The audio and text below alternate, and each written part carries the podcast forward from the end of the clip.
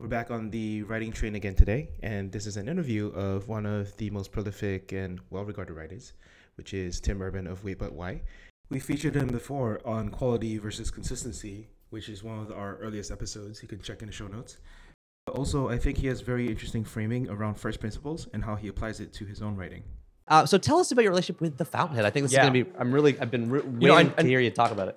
Until today, Neil, I never once realized that I like the Stinky Cheese Man and the Fountainhead for the same reason. But it's hitting me that it's the same lesson I learned in both. Just one is a fifth grader, one is older. The, the Stinky Cheese Man, I learned about reasoning from first principles because the author of the book did it in writing the book. In in the Fountainhead, I learned about it because the character, the characters in the book, um, exemplify this concept. So it's for different reasons, but um, so eh, Ayn Rand and, So and- open that up for me, I, I, so I can follow that that principle. yeah. So the, the reasoning from first Yeah. principles. No, no. Just what's the comparison between the stinky cheese So man? the, the Stinky Cheese Man taught me about reasoning from first principles because the author clearly did it by doing all this stuff you're not supposed to do. Ayn Rand wrote about a character who's great Ah, at reasoning right. from first principles. So I learned from the character and I learned from the author of the other book. But it's the same lesson actually. Um, and, and this lesson, by the way, is everywhere. If you look at your iPhone, the reasoning from first principles versus reasoning from analogy, there's the lesson. I mean, what when when Apple created a phone, did they say, well, where should the keyboard be? You know, it should be really Apple-y keyboard. Let's make it really sleek. No, they said, what should a mobile device be? And they didn't care if conventional wisdom said you have to have a keyboard. They just reasoned from first principles and they started puzzling their way upwards to their conclusion. And by the time they got there and to, to their answer, there was no keyboard at all. Everyone said, you can't do that, you can't do that, you have to have a keyboard. And now what every single smartphone copied them, right? I mean, so this this lesson is everywhere. Basically, everything you see that you know, every disruption of an industry, there's someone reasoning from first principles, and every um, every breakout new artist. Um, then there's a lot of a new sound, a new Yeah. chef with a new cuisine. Exactly. Uh, And uh, actually, yeah. and I've, I've written about this in the context of Elon Musk, who I think, you know, people say, what is his secret sauce? Why is this guy able to do all the stuff he can do? And in my opinion, yeah, sure, he's smart, he's rich, he's influential, he's hardworking, but a lot of people are those things. If that was all he was, he would be, be more Elon Musks. To me, it's that he's he and Steve Jobs and many others are exceptional reason, you know, reasoners from first principles. And so what I, I, I term this the cook and the chef. So people use these terms interchangeably, but the way I use them is a chef, let's say, writes recipes. So, so the first principles of a chef, of an original chef, are ingredients. So raw ingredients, and they he'll mess around, make a bunch of bad stuff, willing to fail a lot, but ends up somehow, you know, once in a while creating something good, and it's almost going to be definitely new and original because he wasn't following any recipe, he was just doing it. Then that thing becomes a recipe, and all the, sh- the what I'm calling cooks in the world, people who reason by analogy, will just follow that recipe the recipe becomes their re- the recipe becomes their bible um, and they will follow it and um, without really thinking about it necessarily and they won't have the confidence to think they could create something new only brilliant chefs can do that but actually this chef was trying a bunch of stuff like a, almost like a kid just like playing with ingredients and eventually hit on something so I'd like to think of this as the cook and the chef. The chef is the original, and the cook follows the chef's recipes, right? And so Steve Jobs was a chef, right? Wasn't the smartest guy in the world, just a really great chef. Just kind of almost had a disdain for the way things were, and often thought that if I have an idea that's different than the way things are, I'm probably smarter than the way things are. And that's not arrogant, actually. It's that the way things are is often based on 30 years ago, 50 years ago, 100 years ago, the way things were done. It's often fear based in the first place. Um, and so, um, uh, you know, again, you can go too far because you always want to have your integrity come first. Steve Jobs also like kind of abandoned his child as a kid. That's a real first principles thing to do. You know, he's saying other people wouldn't do that, but I don't. I do my things my own way. Well, that was not a great thing to do. And so, um, I think that you know you, you can go too far. You want to also have that like you know it has to be below your integrity, as I said. But anyway, back to the Fountainhead. So the Fountainhead, which is very controversial, and it's the book is less controversial than it's just it's polarizing, but she's very polarizing, and for you know for reasons we don't have to get into. It's I- it's it's another whole topic, but. Uh, and I haven't read Atlas Shrugged, Shrugged, which is her other book, Atlas Shrugged. It's um, even more controversial.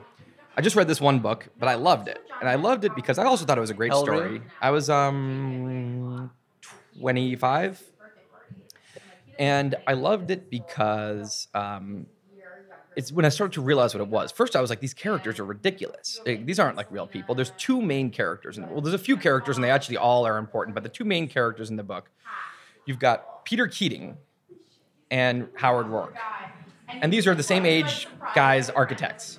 They're in school together, and what I started to realize is that these are both well, I'll get into what they I realized later. So let me just tell you about them. So Peter Keating is the golden boy.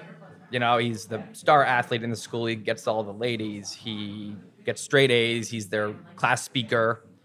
Top Um, job. Then he gets a top job right out of school. And um, and then he climbs up in that job. You know, he's political. He, he quickly manipulates to get to the top. And then there's Howard Roark, who um, his he, the school hated him, but his his certain professors loved him. They said he's the best student I've ever had. But other student, uh, the other ones, you know, the the the the, the ones that were just Math raw professor, math. yeah. Exactly, it was math. The, peop, the, the the the raw kind of core skills professors loved him because he was amazing at it. The ones who hated him were design, you know, who said this is, you know, you, you, we, the assignment was to design a Renaissance building and whatever it was. And um, and he just did this this what is this appalling you know thing he did, which is this modern looking thing. And and so he ended up failing out, and he didn't care because he was there to learn, and he learned what he needed to learn, and then he wanted to go and get mentored by somebody he wanted to get mentored by who he respected, and then he wanted to start making stuff, right? So it's not necessarily a lesson on career paths. I don't think getting a top job is a bad move uh, necessarily, but it's about the way they were thinking. So one core little um, there's a really nice little uh, little anecdote from the book where there's there's I think that yeah this goes back to right so the, I think the professor the, the the the design professor has or maybe he's the head of the school has Roark in the office to talk about this problem. And he says you know this is a Renaissance building. Why would you do this way? Renaissance buildings you know a beautiful or, or you know he's saying that a beautiful building today in the Renaissance style has these moldings these these these gargoyle moldings or whatever it was right and then Roark says those moldings are only there because back when they were designing like this, they had to cover up like the, the corners or the pipes or whatever it was. And there was no other way to cover it up. It was a practical n- need. We, we now have a much better way to do that. There's no pipes there. There's no why would we cover it up with old moldings? We don't need to do that. And the, the, the professor was all worked up and said that's that's just how it's done, right? So it's a, it's an interesting example of making me think about what are the moldings in the world that I'm in now, where it's it's the way things, you know. For example, one item is you know one thing I tr- think I've done well with um, in my in, as a chef because you know it's hard. I'm a cook a lot of the time, but I've, I'm trying to point think about ways I'm I've been a chef to tap into that side of me in other areas. You know, one area is I um I'm a, I've always been a chef traveler. I like went to North Korea. You're not supposed to do that. I went to Iraq recently. I not just to be, no, not just to do it. I think these places are interesting. I've been to many others, and I'm not going to exclude places that are interesting because people tell me they're dangerous. If, if my reasoning tells me that it's not going to be dangerous, which takes some homework. You can be stupid and go to dangerous places, but Kurdish Iraq and North Korea with a guide is not dangerous, and I did enough homework to know that.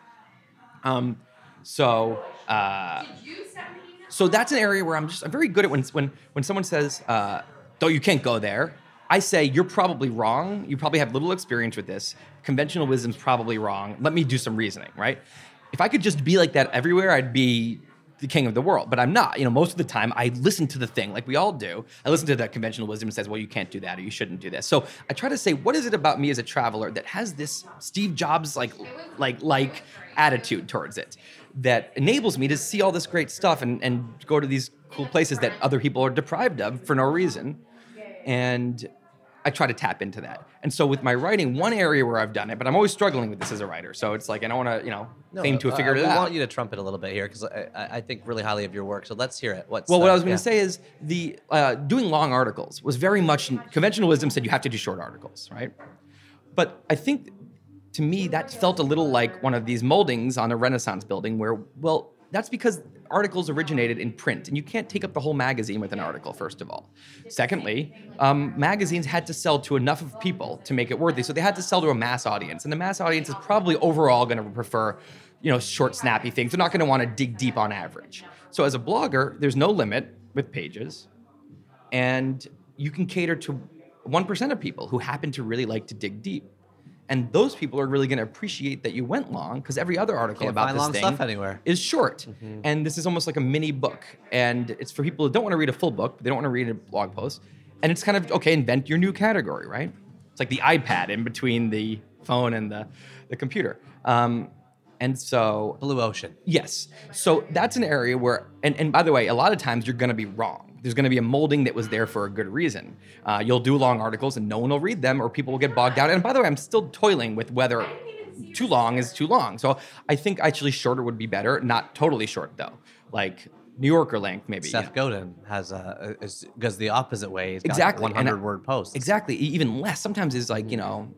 15 word posts and I think about them for 10 years, you know. So um, Find your. I can I can like take yeah. your gargoyles off your po- pil- pillars in your life. or, in your or just life. look at look at mm-hmm. when you're considering what how to how to do something how to create what you create how to strategize in your job how to pick your job how to you know how to surprise your your boyfriend or girlfriend on their birthday like stop for a second and think about your first look at the easiest thing is going to be to photocopy what's already been done. Uh, It's just that's already there. Someone else has already done the work. So it's going to be the, the first the first thing you come up with is going to be almost always derivative. The first ideas I have for blog posts are almost always derivative of something I read. I'm copying Seth Godin, I'm copying someone else. And it, then it takes, and then you have to decide now: is this worth the opportunity cost to go further? Again, when I when I pick out clothing, I intentionally conform. I'm not going to try to express my individuality with clothing because it's not somewhere I choose to. Some people, I think that's great that they do. I don't. So I will spend no time picking out. We'll go into the J. Crew and pick out a bunch of normal looking things, um, and I'll wear them, right? But then other times when it comes to something like writing, I will then go through the toil to like get dig deep, and and I, I will basically try to create something original by going deep into myself. So if I'm trying to write about why we care so much what other people think of us, right? I'm not gonna just think about the obvious things. I'm gonna dig deep into the experience that I have when I am super self-conscious about what other people are gonna think, or when Yeah. I'm when I'm craving praise. What is going on there? And then I'll, if I dig deep enough, I'll find a little kind of original take on it. That's my own, you know, little lens. Everyone has their own little lens. So then I, if I can describe that lens, there's a lot of other people that happen to think the same way, and then you will end up um, having done something that um, that isn't like everything else that's out there, right? So, uh, so I think, so the so so the, the this Renaissance column, you know, is it just one example? There's a lot in the book, Yeah. And and and the, the what I realized later is that these aren't meant to be. Howard Roark is actually not a very likable guy. He's really extreme as a character, and he's too, you know, he's he's so you know too cool for school with everything, and so he's actually a lot of people think he's annoying, and that's fair. Um, and Keating, people sometimes people feel bad for. You know, he's but he also, you know, you can you can see he's so flawed in so many ways. And I think what the idea is that both of these are meant to be one-dimensional representations mm. of the perfect cook and the perfect chef. In my mind, this is I think what she's doing. Yeah. And all of both of these characters are in all of our heads. And so you want to channel your inner Roark at certain times, not, you know, just let your Keating take over because that's what society is ask is telling you to do is just be a Keating, is to try to find that inner Roark who who has intense intense integrity and intense confidence in in your own core ability to reason and and and and and make a decision without the help of conventional wisdom um, that really fits the con- decision that really fits you know really seems correct based on your reasoning and then actually act on it and run with it. And i think that that's super important to be able to do